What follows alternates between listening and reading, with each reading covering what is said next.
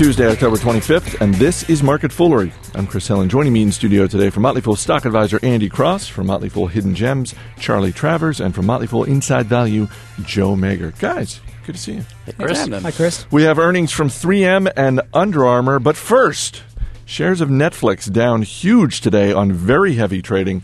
This comes after Monday's earnings announcement.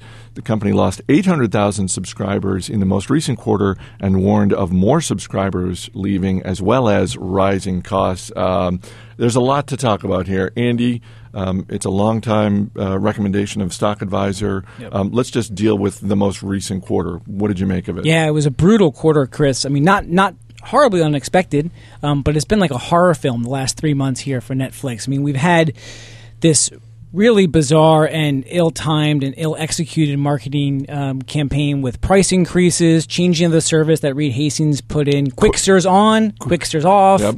Um, and that all has led to this this um, a a loss of net subscribers, um, more than expected, and um, and the stock just is taking a beating today. And and for the last three months, frankly, it's down seventy percent. I mean, that's just a loss of extremely amount of value for a subscriber or for, for shareholders. Now there are maybe some some silver slight silver linings to this story, is that their gross additions are up, um, their weekly net loss of subscribers is slowing. Um, and the international international expansion, while expensive and will cause um, the loss for the first few quarters of next year, which is one reason why the, the guidance is down. The investors are so scared of the stock right now. So th- those are some silver linings, but really overall, you can just see the impact from this summer's um, disastrous marketing efforts. So a few months ago, Netflix was, uh, you know, clearly the leader in the online video space. Um, Charlie, let's look at the landscape now. You've got um, you've got Redbox uh, with its parent company Coinstar. You've obviously got Amazon, um, Dish Network, uh, which bought Blockbuster. What do you make of the landscape now? And, and to the extent that this is a horse race, is there a lead horse at this point? Uh, Netflix is in the lead by at least 10 lengths at this point. Um, Amazon has been coming up hard with Prime, and I just bought my Prime subscription this week, and I could say, and I get Prime straight through my TV, so it's a direct comp with Netflix streaming. Uh, Prime doesn't deliver nearly the value or the user experience that Netflix does. You know, they'll say, "Oh, we signed up deals with PBS," but then you log into Prime and you got to pay three ninety nine for a high def movie. Where in comparison with Netflix, you can get a lot of the same content for a flat rate of eight dollars. So Netflix still provides both the best value proposition and the interface is much cleaner and easier to use. Well, you still get free shipping. Well, yeah, yeah, yeah. And- Yeah, Prime is awesome Yeah, for shipping, but it's not on a video streaming uh, comparison. It's just not quite there. I agree. I I have it too, and it's definitely not the same experience on quality or selection. You get free shipping of Netflix streaming videos, though, with their $8 Sure, fee. There you go. One hundred percent. 100%. Um, as Andy mentioned, I mean, this is a company that uh, in Netflix that over the last three months has lost somewhere in the neighborhood of 70 to 75 percent of its market cap. Um, where do we think it goes from here? Is this is this like AOL, which had that great rise through the '90s and then merged with Time Warner and then sort of fell from there and sort of stayed down, um, or is this more like Apple, which had a great run?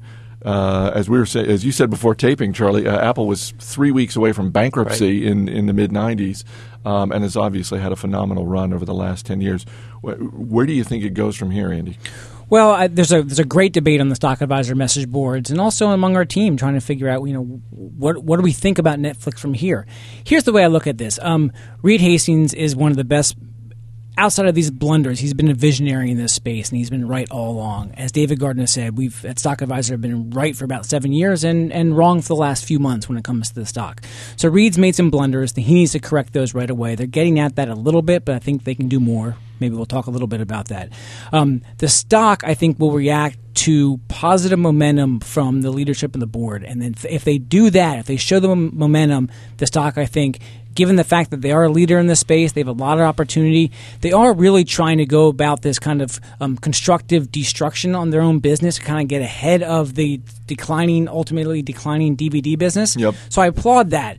They've gone at it in the wrong way. The, there's been some blunders along the way. So that having been said, I think if they can get that straight and they show- some leadership from Reed and from the, the board, I think the stock can react positively. Um, Charlie, we had talked a few months ago in here uh, about Netflix. Um, one of the pieces of this story is how Netflix has deployed their cash. Uh, over the last few years, um, and you raised the point about like, look, this is a company that's going to need cash to pay for content. They've been spending a lot on stock buybacks. I think the figure is somewhere around a billion dollars they've spent over the last four years. Um, going forward, do you expect? Uh, let me rephrase that. Going forward, do you think it's a red flag for investors if Netflix um, starts spending some of their cash on stock buybacks, or is the stock knocked down to the point where now it makes even more sense to buy it back? Well, that's the funny thing. Uh, this is a broad question in general about what companies they do. They tend to buy back stock in good times, and then when you know times get tough and the stock gets hit, that's when they're like, "Oh no, we need to batten down the hatches," mm-hmm. and that's actually the best time to come out and buy the stock. Um, I would say, in general, I have become, you know, over the past you know a few years less and less enamored with companies in general buying back stock. Uh, I've really become an admirer of what Apple has done and built up this impenetrable fortress war chest. And I think the best way for companies to create value is not by buying back their own stock, but by investing in the business and delivering products that their customers love. And that's what I want to see Netflix focusing on over the next year. Joe, what do you say to investors who have held this stock for a while? And uh, and and maybe they're in the red on this because again this is this has dropped like 70 75 percent over the last few months. I mean whether it's netflix uh, subscribers or investors right now uh, or just from your own experience where you've you've had a stock that sort of dropped suddenly in value what do you say to someone? Yeah well usually in my experience when a stock drops like this it ends up being a good thing being a value guy. I'm always intrigued when the stock falls by 35% in a day. Mm-hmm. Now, usually it's not when I own it. Uh, when I see someone else's stock, I'm intrigued. Um, you know, I would say the fundamental story here, if you just step back a little bit, has not changed very much. Like the competitive dynamics with Amazon, really that that hasn't dramatically changed over the time that Netflix's stock has been killed. So if you are still believing in the same fundamentals and thesis that you were six months ago, then I would view this as a buying opportunity. But if you know if that was never your case and you were not in there to begin with, I don't know that you know I would use this as a time to get in. Um, Andy, uh, when you look at uh, the next few months, obviously, as you said, it's been a brutal quarter. It's yep. been a, a, horror film. Uh, this is a company that badly needs a win. This is a CEO that badly needs yep. a win uh, because um, a lot of this is about communications errors uh, on the part of Netflix. What's the easiest path to a, a short term win? Is it a content deal? What do they need to do? You know, it's interesting. Um, Reed Hastings batted near a thousand for so many years, and then you know he strikes out a couple times the plate, and, and, and, investors you know shred the stock, and for good reason. I mean, they I were big strikeouts. They, they were very, and that's the point. They were very big you know pronounced strikeouts, and he got a little ahead of himself, and I think a little hubris worked into it. Not not a little, a lot. And um, so I think really it's going to start with him. He needs to come out strong. They really need to focus back on the member. I just feel like they've gotten more corporate, it seems, mm-hmm. like more focus on shareholders and stock returns and buying back stock at inappropriate times to offset dilution, that kind of thing.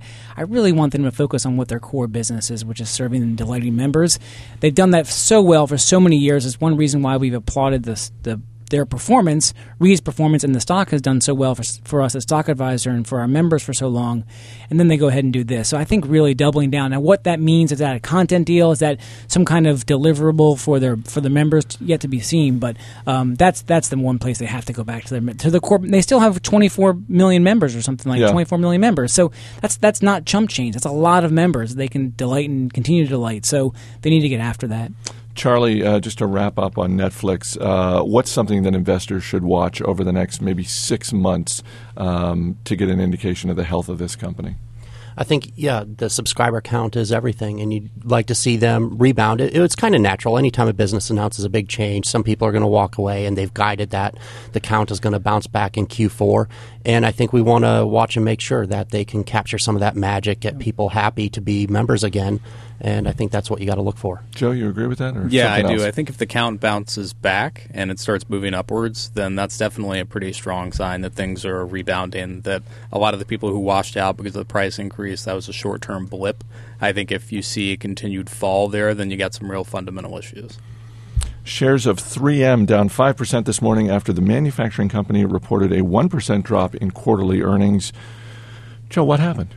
I know this seems really boring compared to the Netflix story. Um, yeah, I mean, what happened was they came in below uh, expectations and they lowered guidance for sales and earnings. And really, what's killing them is weak LCD uh, sales. So basically, televisions and screens. And I'm kind of surprised that the market's surprised by this because all the data we've seen, you know, Best Buy, for example, has reported some terrible quarters recently and lowered their guidance specifically because of weak TV sales. Which, uh, you know, again, I'm just not surprised that 3M's struggling here, both in volume and in pricing because it's such a commodity business. Uh, we talked yesterday about Caterpillar, uh, and they reported earnings. And part of the story there was that uh, they were quite bullish on the, the state of the U.S. economy. Relatively speaking, it's uh, Caterpillar's pretty conservative in their economic pronouncements, but it certainly made headlines. The fact that their Caterpillar essentially said, "No, we don't think there's going to be another recession." Uh, FedEx has has echoed that. So has Honeywell. Um, but today, 3M. Uh, part of their story today was also just sort of their their uh, for lack of a better word, their grim outlook on the economy, um, a- and they lowered uh, their forecast. Um, uh, Charlie, Andy, who, who are we to trust here? Is it Caterpillar and FedEx? Is it 3M? Well, I think it's important to throw in that 3M is still looking at growth. So we're not talking about you know the CEO coming out and saying that we're backsliding into this Yeah. Yeah. hellacious mess. I mean, it's just they're not going to grow as much as they expected. It is interesting though. What's the the quote that you get twenty economists in a room and you get twenty different forecasts? Right. I feel like nowadays you get twenty companies in the room, you get Yeah. twenty different forecasts of what they're looking for for the next quarter. So, um, hey, I guess they're. The, they should know their business better than anybody else. So if that's what they're saying, but I think they're different businesses, and I think each. It seems to me that companies um, really they're we're so tailored now to their business. They have such good forecasting. They should, especially large international companies like 3M, Caterpillar, have such good um, insights into their pipeline. They have a pretty good idea of what to expect. So it's specific to each company, not necessarily a general. I don't think it necessarily a real general take on the entire macro economy. Charlie, do you have a, a, a particular company you look to for, for guidance on the economy, or, or are you in the same camp as Andy? I, I like the credit card companies like Amex, Mastercard, and they'll tell you what people are spending. It's a pretty good barometer in real time. And finally, shares of Under Armour up earlier today after reporting third quarter profits up 32%. Uh, Charlie? Charlie, Charlie Travers raising the roof. Well, we own Under Armour and Hidden Gems, so we're very happy about this when they come out with 40% growth. Tell me about the quarter. Uh, so it's basically strong across the board. Uh, everything from apparel to footwear uh, and some of the accessories were up strong. And you know, sometimes quarter to quarter, each of those segments bounces around a little bit, but this time they really hit it on all uh, cylinders. And they raised their guidance for the year, which always makes me happy. And they're looking towards a strong Q4. Under Armour is uh, in, a, it, it seems to me anyway, a little bit of a tough spot from a competitive standpoint because they are lumped in with companies like Nike and Adidas, which which Haven't are- heard of them. Um, have you heard of Nike being ten times the size of Ar- Under Armour? Um, you know, they're primarily footwear companies who have Right. branched into apparel. Uh, Under Armour's sort of gone the reverse. Yeah, Under. Armour took apparel, and now they're trying to invade Nike's turf on shoes, and it's been a struggle for them. And they would be very upfront about that over the past two years because, I mean, to be honest, Nike's a dominant sportswear company, um, but Under Armour knows that they have to create shoes that perform well, and so this involves putting technology into the shoes and get it to the consumer at a price point uh, that they want. And they are they keep coming at it. And next year is supposed to be a good year for footwear with them. Yeah, it's fascinating that the Under Armour story with the way that they've built their business, really through a local level, colleges, through football, through lacrosse. Yeah. I think I even saw their um, logo on some of the uh, Rugby World Cup things, which tells me they're going international. Now, I don't know if that's actually true, but I, I could have swore I saw the, you know, that very uh, well-known Under Armour um, logo. So the way they built that business, and they're doing the same approach with, with their shoes. And so, while it's been a struggle, I think the success they've had historically on marketing their products and building out that loyalty that they have, and they do have a really strong loyalty to that kind of performance uh, uh, apparel, I think is one thing that we'll watch to, to see if they can continue to leverage that for footwear. Uh, Charlie, we were talking uh,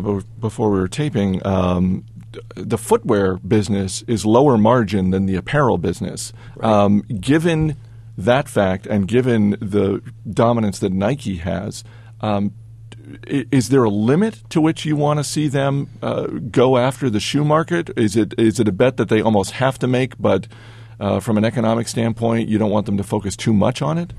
I, I think they have to proceed with caution and not just spend too much money willy nilly and do it at a very measured pace. But it's such a large market; they absolutely should go after it. And it's not just the kind of uh, trainers or running shoes people might wear around town, but they, you know, they're getting into like football cleats, basketball shoes that are performance footwear, and that'll trickle down into the mass market. And I think they should go at this in a very smart way, which I think they're doing. But it, it's very competitive.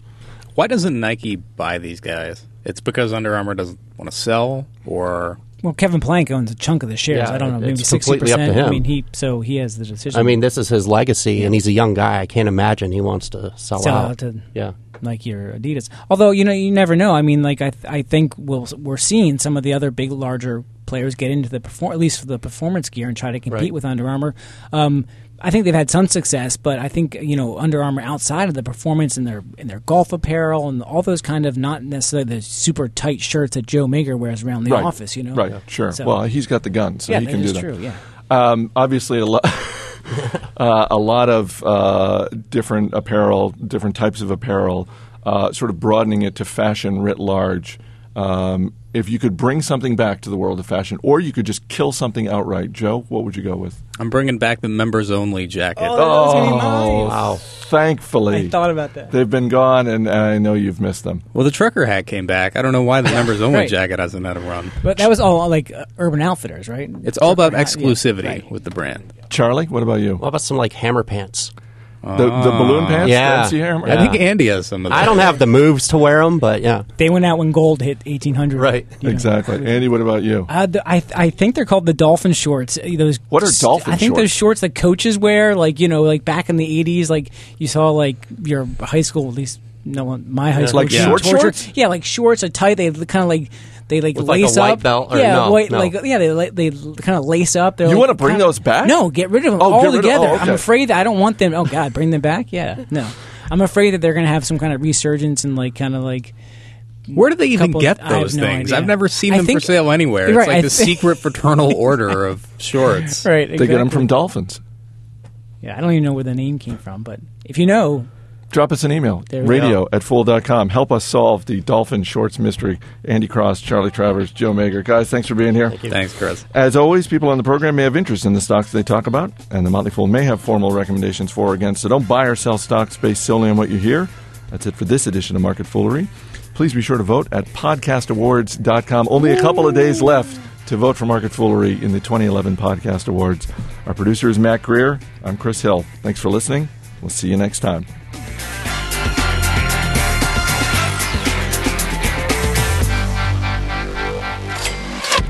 Dolphin shorts are riding me a little bit. I'm glad that I can't see anything behind this desk.